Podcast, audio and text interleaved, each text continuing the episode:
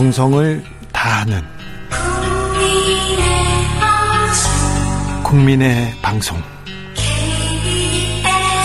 KBS 주진우 라이브 그냥 그렇다고요.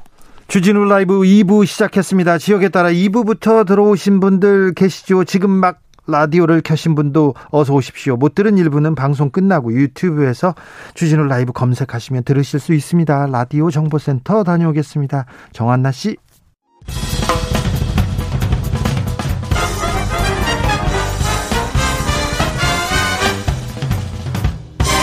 훅 인터뷰 모두를 위한 모두를 향한 모두의 궁금증 훅 인터뷰 러시아 의회가 우크라이나 군대 파병을 승인했습니다. 푸틴 대통령은 지금 당장 파병이 아니라고 했지만 우크라이나는 이미 전쟁 상황이라는 이야기도 있습니다.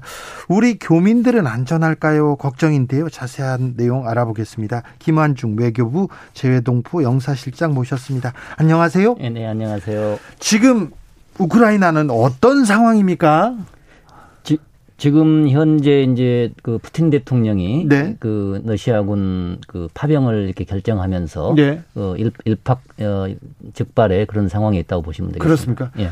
전쟁이 지금 일어난 건 아니고 전쟁 초입기에 들어갔다 이렇게 봐야 됩니까? 어, 실제 이제 문제가 되는 돈바스 지역이 네. 그 원래 이제 반군들이 활동을 하고 있는 지역인데 네. 어, 기존에도 이제 러시아의 그 반군 지원 활동이 있었었어요. 네. 근데 이번에는 이제 러시아 군이 유니폼을 입은 군이 이제 평화 유지라는 명목으로 파견이 되기 때문에 네.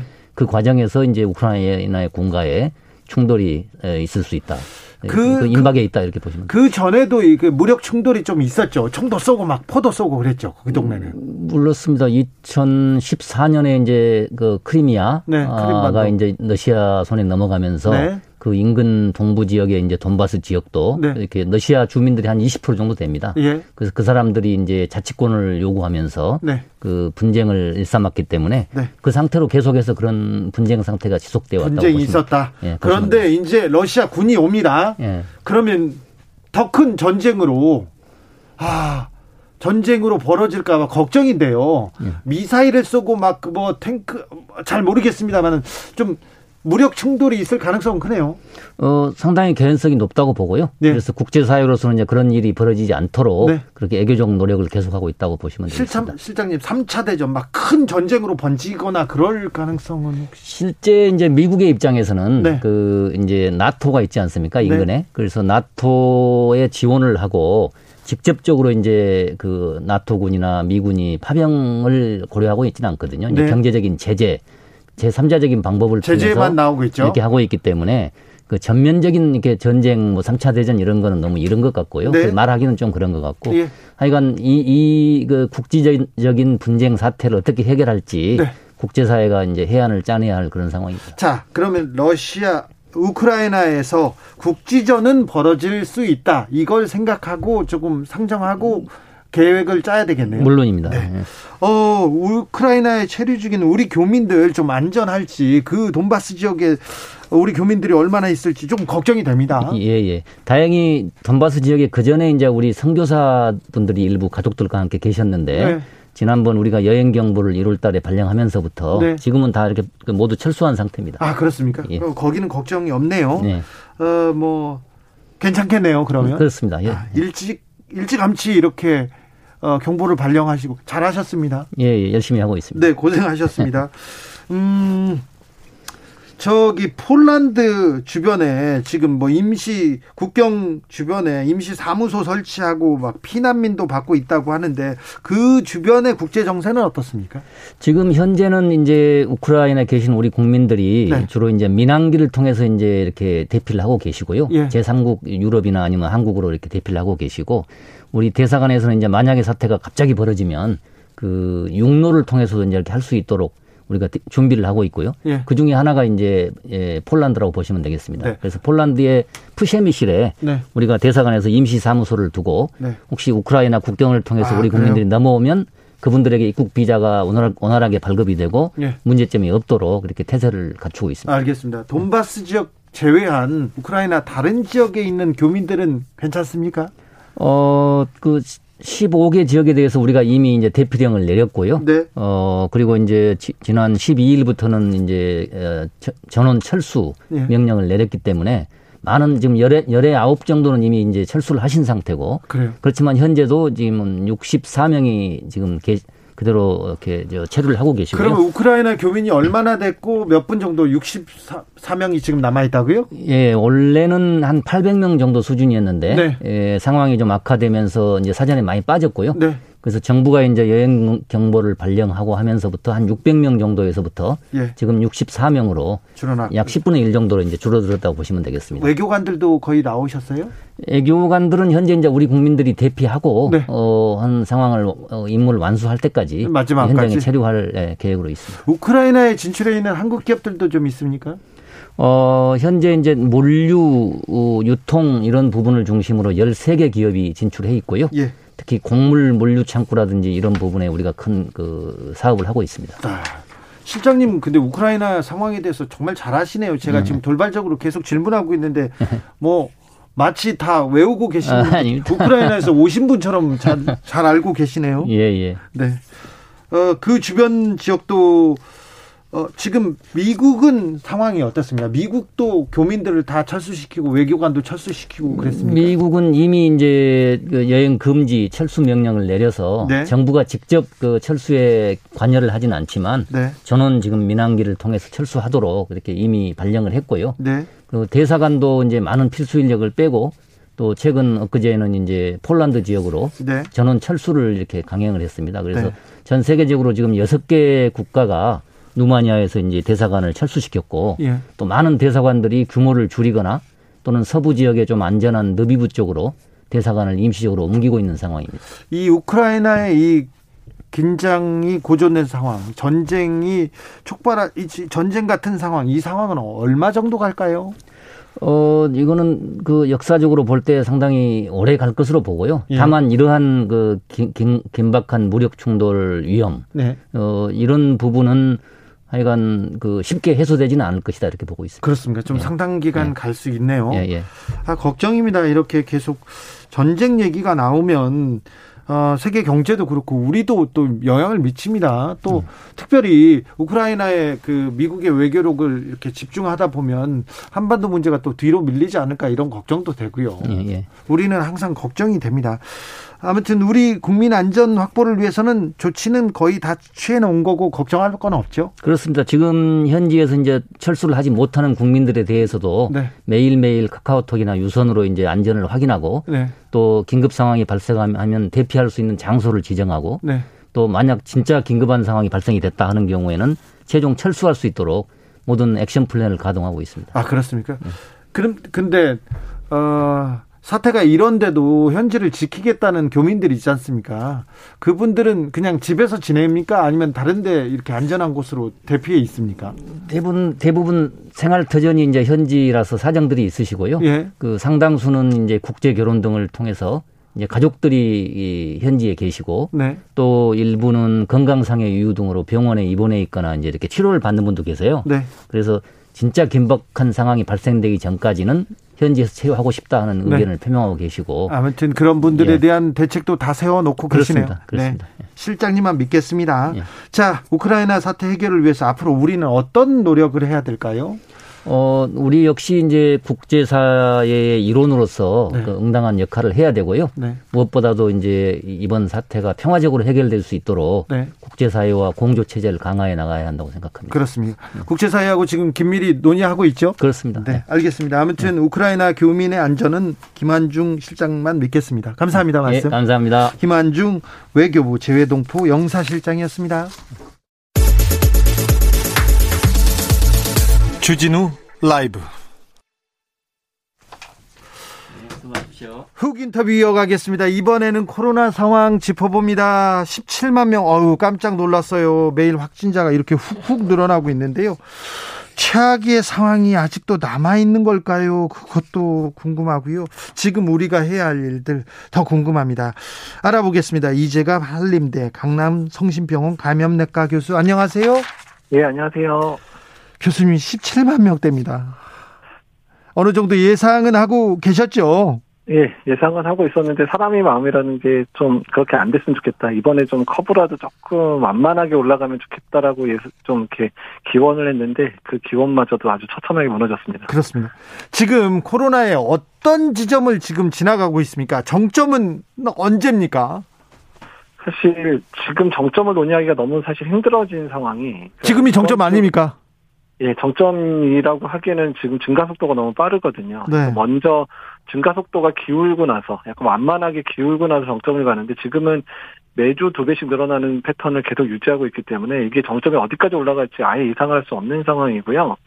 그리고 이미 이번 주에 이제 여러 그 수학적 모델링 팀에서 예측을 하고 있는데 지난주에 거리두기 완화 결정됐으면 거리두기 완화 시작됐잖아요. 네. 그런 부분들 여러 가지 일단 백신 효과가 떨어지기 시작하는 시점도 오기 시작하고 3차 접종이 이제 여러 가지 봐서는 이제 지난주에 예측됐던 것보다는 더 큰 규모로 늘어날 수도 있다라고 예측 규모 자체가 바뀌고 있습니다. 그래서 정점이 좀 더더 더 늦어지고 규모는 더 커지고 이런 식으로 갈 것 같아서 일단은 좀 많이 우려가 됩니다. 2월 말 3월 초가 정점이 아닐 수도 있다. 더 확진자가 늘어날 수 있다. 이렇게 보는 거죠? 예, 그렇습니까. 만약에 다음 주에 정점을 찍으려고 했었으면 이번 주에 그래프가 꺾여야 되거든요. 네. 근데 그래프가 안 꺾였거든요. 예. 그래서 더 증가될 수도 있겠다라는 좀 암울한 생각이 들어 저도 오늘 사실 마음이 되게 매우 심란합니다. 네. 정부가 확진자 폭증이 단기적으로 위험하지만 장기적으로 안정화에 기여할 수 있다. 이런 입장을 내놨는데 무슨 말인가요? 그러니까 이제 확진자 규모가 늘어나게 되면 지역사회 내에서 이제 뭐 미감염이었고 접종도 안 했던 이제 정말 이제 아예 코로나에 노출된 적이 없는 분들이 꽤 많은 규모로 감염이 이루어질 거거든요. 네. 그러면 이제 그렇게 되면 이제 지역사회 내에 이제 정말로 이제 거의 대부분 백신 맞았거나 걸렸거나 하는 분들로 대부분 차게 되면 전반적인 중증도가 떨어지게 됩니다. 네. 그러니까 사실 지금 유행하고 있는 오미크론의 중증도가 그 델타의 한 75% 정도, 미접종자에서는 75% 정도 된다 그러거든요. 네. 그러니까 지금 중증 환자가 많이 발생하는 주된 이유는 정말 백신을 많이 맞았기 때문에 저희가 좀 중증도가 많이 떨어진 부분이거든요. 네. 근데 이제 아직 백신도 맞고 걸리지도 않았던 분들이 이번에도 더 많이 걸리게 되면 그분들은 이제 일단은 이제 다시 걸리게 될 가능성도 많이 떨어지고 중증 환자로 진행 안 하다 보니까 오미크론 자체가 추후에 일단 이제 엔데믹으로 가는 이제 문이 될수 있다라는 부분은 대부분이 동의를 하는 부분인데 예. 문제는 지금 상황 이 오미크론의 유행 상황 자체가 너무 커지게 되면 피해를 보는 사람이 너무 늘어날 수밖에 없어서 제가 뭐 지난주부터 계속 말씀드리는 부분은 이 피해를 어떻게 최소화할지에 대해서도 대책을 내놓으라고 정부에 얘기를 하는 거거든요. 예. 알겠습니다. 잘 알겠습니다. 자, 확산세를 줄이기 위해서 앞으로 더 중요하게 관리돼야 할 부분은 어떤 부분이죠? 그러니까 이제 확진자 규모가 너무 늘어났을 때 피해를 볼 수 있는 사람들 최소화해야 되는데요. 일단 고위험군이야 뭐 재택 관리를 통해서도 계속해서 이제 연락을 하면서 이제 입원이나 이런 것들을 해, 이제 해결을 하고 있는데 저희가 지금 가장 큰 문제는 취약한 분들 대상이거든요. 예. 그러니까 코로나는 그냥 걸린 건데 그분이 수술 받아야 되거나 코로나에 걸린 건데 분만해야 되거나 예. 코로나에 걸렸는데 투석해야 되거나 또 어떤 시술을 해야 되거나 이런 부분이 코로나 걸린 것 때문에 다 밀리거나 제대로 안 돌아가는 부분 또 분만할 장소도 부족하고 이런 문제들이 실제로 벌어지고 유행 규모가 더 커지면 그런 거를 맞닥뜨려야 되는 사람이 훨씬 더 늘어나거든요. 이런 체계 보완해야 될 텐데요. 네, 그러니까 이 부분을 보완을 제대로 하지 않으면 실제로 정말 이제 뭐 119에서 애 낳는 환자 수 부지기수로 발생할 수도 있고 또 응급의료 체계도 개편해서 환자가 대기할 수 있는 공간들을 충분히 마련해 놓지 않으면 코로나 걸렸기 때문에 여러 가 다른 응급 상황 발생한 걸 제대로 해결 못해서 그것 때문에 피해 보는 사람도 수두룩해질 거거든요. 네. 그래서 유행 규모를 낮추는 노력도 이제는 시작을 해야 될 때가 됐다고 보고 있고요. 지금 아무것도 안 하고 있거든요, 정부에서. 그렇습니다. 그러니까 유행 규모 낮추는 노력도 해야 될 것 같고 또한 이런 이제 정말 취약한 그러니까 뭔가를 해야 되는 그런 분들이 제대로 치료 못 받는 상황들도 없애 그러니까 그 부분들을 이제 개선할 수 있는 방안도 빨리 마련을 해야 되는 상황입니다. 백신 3차 접종 마치면 아무튼 감염되더라도 치명적, 치명률 떨어지고 좀 나은 거죠, 확실히. 예, 네, 그건 확실하죠. 그러니까 치명률 떨어졌을 뿐만 아니라 네. 중증화도 확실히 떨어지는 건 맞는 거고요. 예. 다만 이제 고위험 시설에서의 3차 접종 맞으신 분들이 꽤 오래되고 있거든요. 요양원, 요양병원들이 3개월을 이제 3월 되면 넘어가기 시작하기 때문에 그분들에 대한 이제 4차 접종을 어쩔 수 없이 이제 시작을 하게 됐는데 그 접종도 매우 열심히 맞으셔야 3, 4월에 요양원, 요양병원에서의 집단 발병 사례도 줄일 수 있을 거라 생각을 하고 있습니다. 네. 아, 다음 주부터 초중고 개학인데요. 네, 예. 아, 계약인데 학생들 어린이와 청소년 확진자가 많아서 걱정입니다. 예, 일단 계약을 하게 되면 분명히 더 늘어나는 거는 맞을 것 같기는 합니다. 근데 네. 그럼에도 불구하고 아이들이 등교 수업을 잘하는 게 매우 중요한 것, 특히 학습권에 있어서 양극화 현상 나타난다는 여러 가지 뭐 연구 자료들이 계속 발표되고 있잖아요. 네. 그래서 등교 수업을 잘 유지하기 위한 방법들을 고민을 해야 될 것 같고 다만 저는 유연했으면 좋겠습니다. 그러니까 일시적으로 뭐 아이들이 많이 확진돼서 일시적으로 온라인 수업으로 바뀌더라도 회복되는 상황 좀 조금이라도 학교가 회복될 수 있는 바로 또 등교 수업을 바로 열 수 있게끔 하고 이런 네. 식으로 또 특히 확진돼서 학교 못 나온 애들의 이제 수업 결손에 대한 부분들도 확실하게 메꿀 수 있는 방법들을 마련해서 일단은 이제 재택 관리를 받아야 되는 아이들 또한 이제 수업을 제대로 등교 수업 하는 아이들 모두가 좀 소외되지 않고 교육의 혜택을 제대로 받을 수 있게끔 준비를 제대로 했으면 좋겠습니다. 네. 교수님한테 질문해 달라니까 질문 쏟아지고 있습니다. 6021님께서 빨리 퍼져야 빨리 끝난다. 이렇게 생각하시는 분들 좀 있는 것 같습니다. 이제 그거는 맞는데요. 빨리 피크에 올라가면 빨리 끝나기는 하지만 그 피크에 올라갔을 때 규모가 너무 커지게 되면 저희 의료 체계가 아예 감당을 못하는 상황이 돼버리면 그때 사망자가 폭증을 하게 되거든요. 모든 네. 국가가 다 겪었던 상황입니다. 그래서 어떻든 완만하게 가서 완만하게 떨어지는 게 의료 체계의 감당 가능한 수준 내에서의 확진 규모가 나와야지 그걸 넘어서게 되면 지금 뭐 90명, 100명 사망의 문제가 아니라 몇백 명 사망하는 상황도 생길 수 있기 때문에 언제나 그렇지만 유행은 완만하게 진행해야 됩니다. 네. 홍현민 님께서 전염력이 강한 건 알겠는데요. 그래도 똑같이 마스크 끼는 생활 하고 있는데 왜 이렇게 폭발적으로 느는지 궁금합니다. 스치기만 해도 전염되는 건가요? 그러니까 이제 지금 최근 들어서는 가족 내 감염 사례가 훨씬 많거든요. 예. 집에 가면 마스크 벗잖아요. 예. 이제 그런 부분 또한 식당이나 카페 가도 밥 먹으려 마스크를 벗는데 그런 부분들도 영향을 주는 부분이고요. 또 네. 최근에 이제 일본에서 재밌는 논문이 나왔는데 마스크를 제대로 착용해도 마스크가 100%는 아니고 약간 세잖아요. 네. 그래서 50cm 이상의 접근 감염자가 한 명이 있는데 50cm 이내에서 마스크 쓰고 만나더라도 감염이 실제로 되더라. 한 14%는 감염되더라. 이런 논문도 나와요. 예. 1m, 2m 이상 떨어지면 감염이 안 되는데 마스크 써도 가까이 만나면 걸린다는 얘기거든요. 마스크 쓰고 그럼 1m 좀 떨어져 있어야 되겠네요. 예, 그러니까요. 그리고 이제 밀폐된 공간에서는 그게 더 심해지는 거거든요. 예, 그래서 예. 환기 잘 시키고, 그다음에 사람들이 만나더라도 제대로 뭐 이렇게 밀집해서 막 몰려앉지 말고 1m 이상 뛰어가지고 마스크 쓰고 있는 게 제일 안전하다 이런 논문들도 실제로 나오고 있습니다. 알겠습니다. 3298님께서 마스크 80 쓰고 있어도 확진자랑 대화하면 감염되나요? 여기에 대한 대답은 되셨죠? 조혜숙님. 예, 예. 확진자 17만 명 믿어지지 않습니다. 지나가다 보면요. 식당이나 카페에 사람이 너무 많더라고요. 정부의 방역이 무슨 의미가 있나 이런 생각 하게 됩니다. 그나마 저희가 이제 거리두기를 어, 지켜왔기 때문에 이 정도로 속도로 가고 있었는데 지금 지난주에 좀 풀어서 더 빨라질 가능성이 높아지고 있거든요. 예. 그래서 국민들이 자발적으로 동참해주는 여러 가지 이제 거리두기 또 식당 그 다중이용시설 자주 안 가시는 거 가더라도 정말 밥 먹을 때는 잠깐 마스크 벗고 벗, 먹고 나오시는 거 또한 사람들과 접촉 최소화시켜주는 노력들이 이제는 뭐 정부 차원에서 거리두기를 얘기하지 않더라도 본인 스스로 알아서 해주셔야 일단 이 위기를 건널 수 있는 상황이라는 부분 이해를 해주면 좋겠고요. 사실 거리 그 이동량 자체가 지난주까지 뭐 거의 취소돼 가지고 평상시처럼 올라가 버렸거든요. 네. 사실. 지금 위기 상황인데 이번 주 들어서 조금씩 꺾이기 시작해서 국민들께서도 자발적으로 이제 이동량을 줄여주시고 있는 것 같아요. 그래서 그런 부분에 좀 더 동참해 주시는 게 얼마나 중요한지를 다시 한번 말씀드리고 싶습니다. 네. 4516님께서 명땡병원 서땡땡이란 전문의가 검사를 절대 받지 말라고 하는 긴 글이 톡으로 날아듭니다. 무엇이 진실인가요? 아무도 검사받지 않으면 끝난다는 게 요즘이다 이렇게 물어봅니다.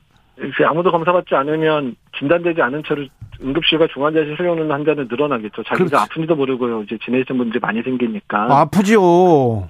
예. 그러니까 네. 이제 당연히 본인이 증상 있고 이러면 검사 받으시고 또 확진됐으면 본인의 증상 잘 챙기셔서 상황이 안 좋아지면 바로 도움을 받을 수 있도록 하셔야 해 주셔야 그래야 본인 건강 본인이 지키는 거니까요. 진단이 안 되는데 의사가 도와줄 수 있는 방법도 없거든요. 네, 네. 최승우 님께서 확진 후 7일 격리 해제 근거는 무엇입니까? 이렇게 물어봅니다. 어, 일단 이제 확진 후 7일 격리 해제 부분이 조금 바뀐 것 중에 하나가 검체 치칠 기준으로 7일로 바뀌었거든요. 네. 역학조사의 편의도 때문인데요. 그러면 증상을 보통 우리나라 분들이 검사 받으러 오는 게 증상 시작해서 2, 3일 있다가 검사 받고 그 다음에 확진이 되거든요. 그러면 네. 실제로 이제 증상 기준으로 하면 열흘 정도는 지나서 이제 확진이 되는 거긴 합니다. 그러면 기존에 열흘 있다가 격리 해제되는 거랑 상황은 비슷하거든요. 증상 발현을 기준으로 하면. 그래서 일단 지금 일주일이라고 하더라도 대부분은 문제가 없다. 다만 호흡기 증상이 지속되거나 이런 분들은 재택 관리 중에서도 격리 기간을 약간 연장하기도 하고 있거든요. 어쨌든 호흡기 증상이 좀 남아 7일 지나고 남아 있는 분들은 마스크 착용 잘하고 다중이용 시설 출입하는 부분들은 반드시 자제해 주셔야 됩니다. 현정님께서 감기로 과도한 방역 너무 불만 짜증입니다 이렇게 얘기하는데 이거는 아, 어떻게? 그러니까 감기 수준으로 얘기하기에는 아직은 멀었습니다. 지금 백신 접종자한테 특히 60대 이상의 어르신들한테도 백신을 3차까지 맞은 분들한테나 독감 수준 정도인데 독감도 이 연령대는 겨울에 2, 3천 명씩 죽는 병이거든요. 네.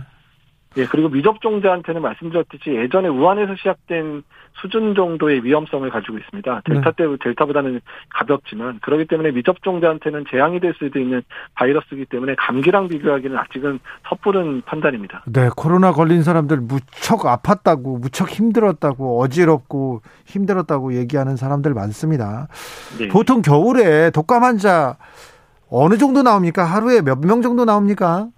어, 이제 독감이 유행이 좀 심한 해에 저희가 이제 뭐 독감 환자를 전체를 모니터링 할 수가 없는데 Tamiflu 처방량을 보게 되면 유행이 심할 때 1월부터, 그러니까 12월부터 3월까지 한 300만 명이 Tamiflu를 처방을 받고요. 네. 그리고 이제 실제 사망자는 우리나라 카운트를 하지는 않지만 간접적인 방법으로 하면 그 한 3, 400만 명이 발생할 때 2,000명에서 3,000명 정도가 사망한다고 알려져 있습니다. 네, 알겠습니다. 2,000명, 3,000명이요? 아우, 그 시즌에, 네.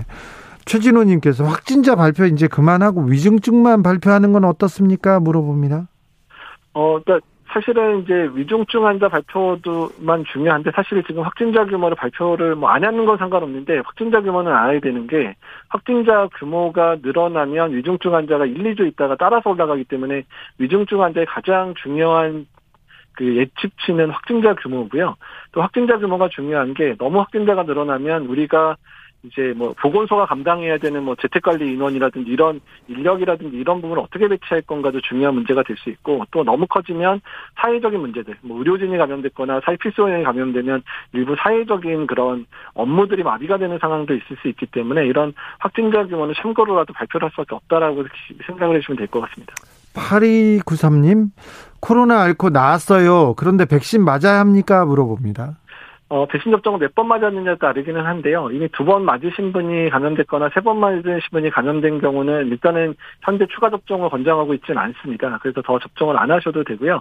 다만 한 번 맞고 걸리셨거나 이런 분들은 한 번 정도 접종을 더 하도록 권장을 해서 적어도 백신 접종 두 번은 하고 감염된 또는 감염된 이후에도 백신 접종 두 번까지는 권장 반드시 맞도록 권장을 하고 있습니다. 네. 7206님 그 교사입니다. 앞이 캄캄합니다. 얘기하는데 아, 학교 개학철인데 좀 교육 당국에서도 좀, 어, 좀 선생님들한테만 가중되는 이 그 무게는 좀 줄여줘야 할 텐데 그런 생각도 해봅니다. 1274님, 전철 타기 무서워요. 엘리베이터 타기도 무서워요. 이렇게 얘기하는데 전철 괜찮습니까? 우선 마스크 착용 잘 하셔야 되고 전철 나오시면 바로 손 씻으셔야 되고 이런 네. 부분들 그리고 오랜 시간 타는 부분들은 조금 사실 위험하지 않다 얘기하기가 솔직히 어렵거든요. 네. 그래서 좀 한 1, 20분, 2, 30분 탔으면 한번 내렸다 다시 타시든지 뭐, 아니, 사실 뭐 그 안에 사람 똑같이 많으니까. 네. 어쨌든 간에 장기간 타는 부분은 교통수단도 완전히 안전하다고 얘기할 수는 없습니다. 알겠습니다. 2399님, 오늘은요, 볼 일도 모아서 한꺼번에 보았어요. 저는 마스크 두 개 끼고 다녀왔습니다. 이렇게. 좋은 방송 KBS에 감사합니다. 이렇게 얘기합니다. 네. 자, 교수님.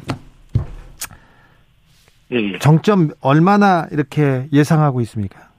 그러니까 이번 주가 만약에 20만까지 도달을 하게 되면 정말 정점 커브가 다음 주라도 꺾이면 모르겠는데 이대로 계속 두 배씩 늘어나가면 정말 40만 명도 볼 수 있지 않을까 해서 너무 걱정되거든요. 그래서 네.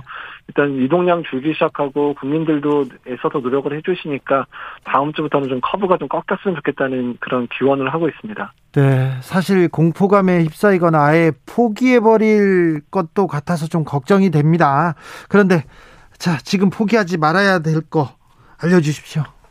언제나 말씀드리지만 본인 건강은 본인이 지키셔야 되는 부분들 그리고 본인이 또 감염돼서 남한테 전파될 시킬 수도 있는 부분이기 때문에 어떻든 본인의 마스크 착용 또한 다중이용 시설 이용 자제하는 거 그리고 본인이 증상이 있을 경우 바로 진단 받으러 가시는 거 이 세 가지 원칙들 제대로 지켜주셨으면 좋겠습니다. 자, 아픈데 진단 안 받고 그냥 아, 어차피 뭐 쉬어야 되니까 집에서 쉬겠다 이런 사람은 어떻게 합니까?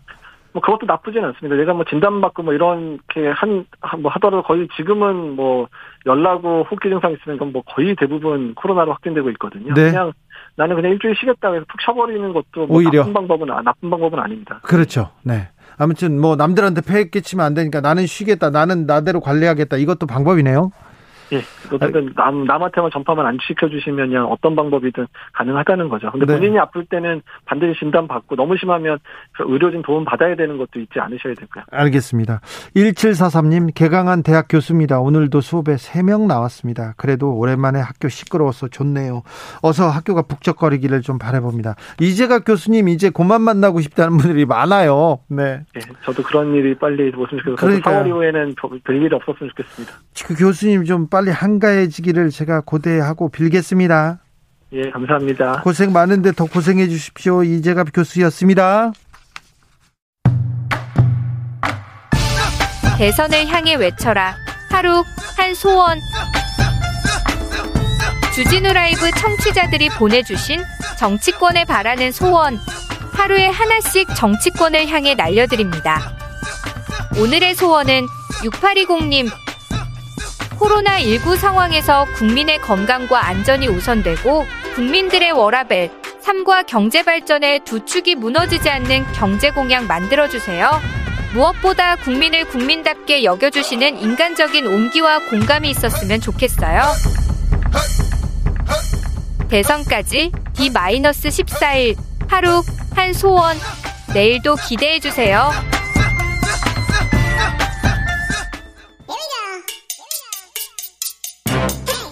뉴스를 향한 진지한 고민 기자들의 수다.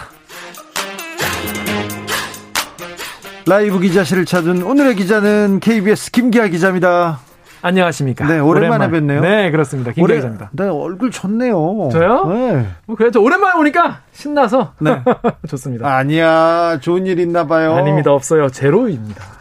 어, 좋은 일 있나 봐요. 없습니다. 전혀 없어요. 빨리 생겼으면 좋겠어요. 네, 여자친구하고 헤어지셨잖아요. 헤어진 지가 좀 됐어요.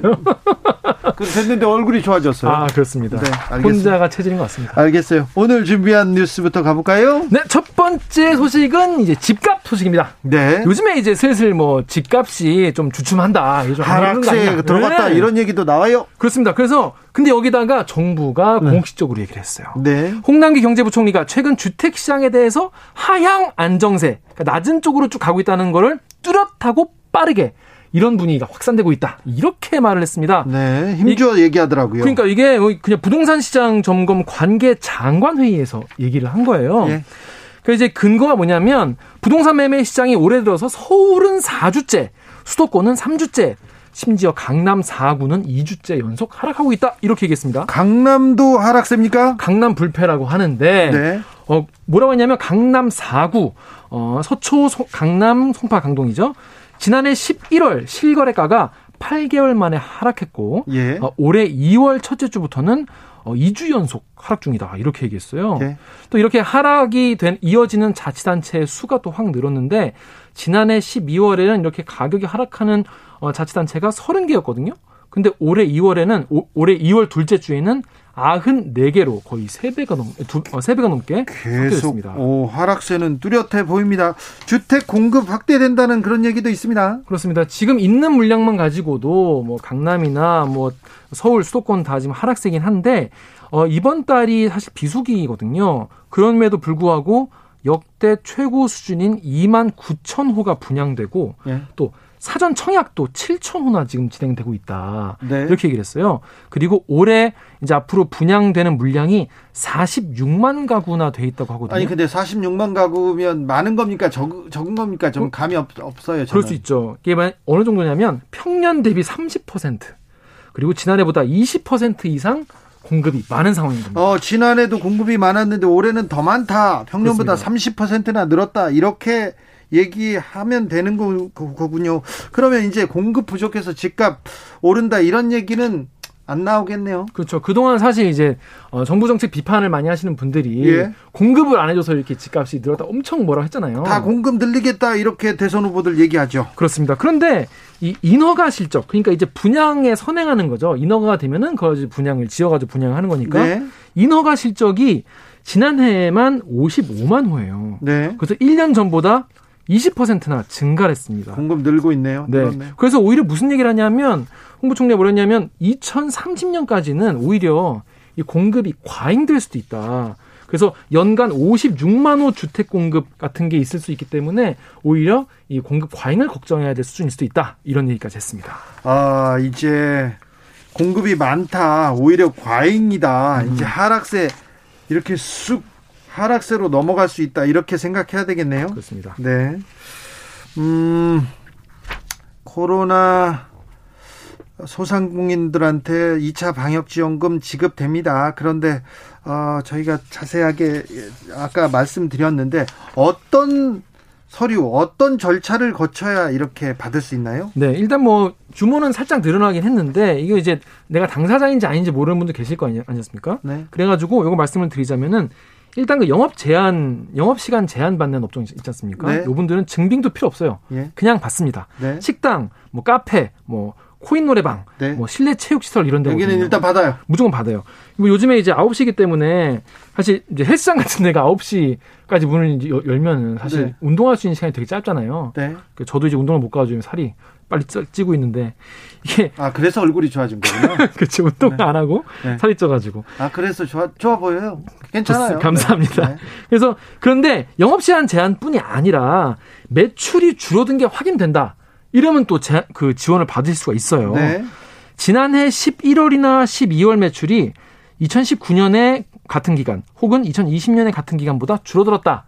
이거를 증빙할 수 있으면은 가능합니다. 예. 그리고 간이 과세자분들 그러니까 개인 사업자분들 중에서 연 매출액이 8천만 원 안 되는 분들 이분들을 간이 과세자라 부르거든요. 네. 이분들은 지난해 부가세 신고 매출액이 2019년이나 2020년보다 줄었다면은 지원 받을 수 있어요. 예. 근데 이게 기준이 어, 예전에는 4,800만 원이었거든요. 연매출. 근데 2021년부터 8천만 원으로 바뀌었습니다. 네. 모르 계신 분도 계시기 때문에 한번 확인을 해보시면 될 것 같고요. 마지막으로 버팀목 자금 플러스 또 희망 회복 자금 이런 거 받으신 소상공인 분들은 별도 증빙 필요 없이 무조건 드립니다. 소상공인 자영업자를 위해서 정부가 여러 프로그램을 준비해 놓고 있어요. 그리고 어뭐 어, 그 은행에서 대출 받게 하고 저리로 또 뭐 많은 기금도 만들어 놨으니까 어 저기 주저앉을 피 주저앉 저 울기 직전에 좀좀 알아봐야 됩니다. 찾아봐야 됩니다. 네. 자, 아무튼 그런데요. 코로나 지원금 이렇게 준다고 해서 막 이걸 가지고 이때다 하고 사기치는 사람들이 이런 사람들이 있어요. 아니 이런 경우는 또 참 사기치는 분들은 정말 부지런하다 이런 생각이 들 정도로 바로 이런 거 가지고 어쩜, 어쩜 이런 걸 하는지. 아니 어려울수록 위기는 기회라고 이럴 때일수록 또 사기가 반칩니다. 대단합니다. 네. 어떤 일이 있었냐면요. 지금 듣고 계신 분들도 이거 속으실 수 있기 때문에 주의하셔야 되는데 네. 상생 소비 지원금 신청 안내 뭐 이런 식의 문자 많이 받으신 분들이 어, 나는 대상 되냐 이렇게 오면 또 자세히 보게 되죠. 그리고 또 그냥 돈을 준다는 것도 아니고 막 은행 막 얘기를 막 하면서 뭐 금리를 어떻게 바꿔준다 뭐 이런 식의 얘기가 되게 많아요. 예. 게다가 거기에는 대표 번호, 뭐 기관, 은행 이름 같은 게 써 있기 때문에 또 그리고 뭐 지원 목적, 자금 성격, 뭐 금리, 상환 방식 자세하게 나와 있습니다. 예. 그러다 보니까 좀 의심을 좀 덜하게 되는 거죠. 네. 평상시 같으면은 아예 뭐 스팸 문자이건이라고 얘기를 하겠지만은 오늘 주진우 라이브를 들으시는 분들 중에서 딱 여기까지만 들으시는 분들은 아 정부가 이런 시책을 하는구나 까지만 들으시고 문자를 보면은 클릭 수 있어요. 클릭하죠. 그래서 주진우 라이브는 꼭 끝까지 들으셔야 된다. 자, 끝까지 들어보겠습니다. 네. 이, 렇게 피해 본 사람들이 있습니까? 그렇습니다. 실제로 많이 있는데 그 중에 한 분 사례를 설명을 드릴게요. 어, 강원도 원주에 사시는 50대 여성분 아, 신발 가게를 운영하는 분인데요. 네. 2,800만 원이 자기 본인이 빚이 있었어요. 예. 코로나 때문에 너무 힘들어가지고. 네. 근데 이분이 그동안 캐피탈에서 7%대 금리로 이 돈을 빚을 져서 쓰고 있었습니다. 예. 그런데 이런 문자가 온 거예요. 뭐라고 왔냐? 대환 대출을 해주겠다. 7% 금리를 있는 그 돈을 나한테 2,800만 원을 갚, 지금 갚으면 그 돈을 3% 금리로 다시 빌려주겠다. 와, 7%를 3%로 어유 이거 이거 이자라도 아껴야지. 그렇죠. 그리고 혹하죠. 그렇죠. 연간 뭐 100만 원 넘게 아낄 수 있다. 이렇게 설명을 막 한 거예요. 예. 그래 가지고 이분이 아, 그러면 정말 단문 100만 원이라도 내가 1년에 아낄 수 그렇죠. 있으니까 아, 너무 슬픈데 어, 머님한테 본인 어머님한테 1,500만 원 빌리고 친구한테 야 300만 원만 빌려달라. 아이고. 나 400만 해달라. 그래서 2,800만 원 모아가지고 이제 간 거예요. 그렇죠. 이거 갚으면 바로 이자가 싸지니까. 그러니까. 근데 이분이 이 사기를 친, 친 사람들이 뭐라고 했냐면 요즘에 하도 보이스피싱 같은 게 많아가지고 네. 그냥 송금은 오히려 위험해서 안 받는다. 네. 사람들 많은 곳에서 이제 바로 직거래로 달라. 아이고. 그래가지고 완전 시장 바닥에서 이거를 이제 받으신 거예요. 그래가지고 돈 받고 사라지신 거예요. 그래가지고 이분이 그 다음에 캐피탈에 그래서 이걸 확인을 해보려고 했거든요. 네. 캐피탈 이분들 의심이 있으니까 뉴스를 보시니까 아니 그... 주진우 라이브를 일부만 들으실 수 있어요. 네. 그래서 이분이 캐피탈 전화했더니 캐피탈 전화가 안 받고 그 번호가 바로 여기 사기치는 사람들한테 연결돼가지고 사기치는 분들이 다시 전화가 와서 아 지금 캐피탈에 전화하셨죠? 캐피탈 저희가 연락 바, 방금 받았습니다 이러면서 그리고 그러니까 이렇게 의심을 할 수가 없지. 그렇죠. 내가 캐피탈 전화한 거다 알고 있으니까. 네. 그래서 이분 같은 경우에는 어 그 스마트폰에 무슨 이제 해킹 같은 걸 당한 게 아닌가 그렇죠. 네, 네. 이렇게 보고 있는데 그래서 지금 이분 같은 경우에는 빚이 두 배가 된 거예요. 어머님한테 빌린 돈, 친구한테 빌린 돈, 빚이 아이고. 두 배가 돼가지고 경찰에 신고했는데 경찰에 지금 수사를 하고 있습니다. 네. 그래서 지금 이런 일이 있다는 거 그러니까 여러분들 정말 조심하시고 아 이거 정말 이런 걸 정말 한 번 두 번 더 확인을 하시고 어, 돈을 빌리시든지 갚으시든지 해야 될 것 같습니다. 네, 아무튼 무서운 세상입니다. 아뭐 디지털에 이런 이런 그 온라인에 능하지 않다는 분들은 좀 주변에 물어봐야 됩니다. 돌다리도 좀 두드리고 가자고요. 1927님께서 저도 문자 받았어요. 저는 바로 삭제했습니다. 그러니까. 스팸 등록했고 진짜 네. 속을 수 있는 문자 형식 내용입니다. 모두 조심해야 됩니다. 정말 조심해야 됩니다. 2320님께서 분식집 소상공인입니다. 오늘 신청하고 빛의 속도로 300 들어왔습니다. 어, 다행이네요. 어제는 서울 지킴이 자금 100만 원 들어왔고요. 오미크론 확산세 때문에 손님이 더 줄어 힘든 너무 힘든 2월이었는데 단비 같아요. 너무 감사합니다. 얘기합니다. 5767님 화물업 하고 있습니다. 방역 지원금 오늘 신청하고 오늘 입금 받았습니다. 감사하게 쓰겠습니다. 얘기합니다. IMF 때 어려워하는 사업 하는 분들 봤어요. 소상공인들 봤는데 그때는 정말 정부에서 대책도 못 내주고 그냥 맞아요. 픽픽 쓰러지는 걸 봤는데 지금은 그래도 이런 정책을 펴고 있고 지원금도 주고 그래서 다행이다 이런 생각도 좀 해봅니다. 그렇습니다. 아무튼 힘을 내 주십시오. 네.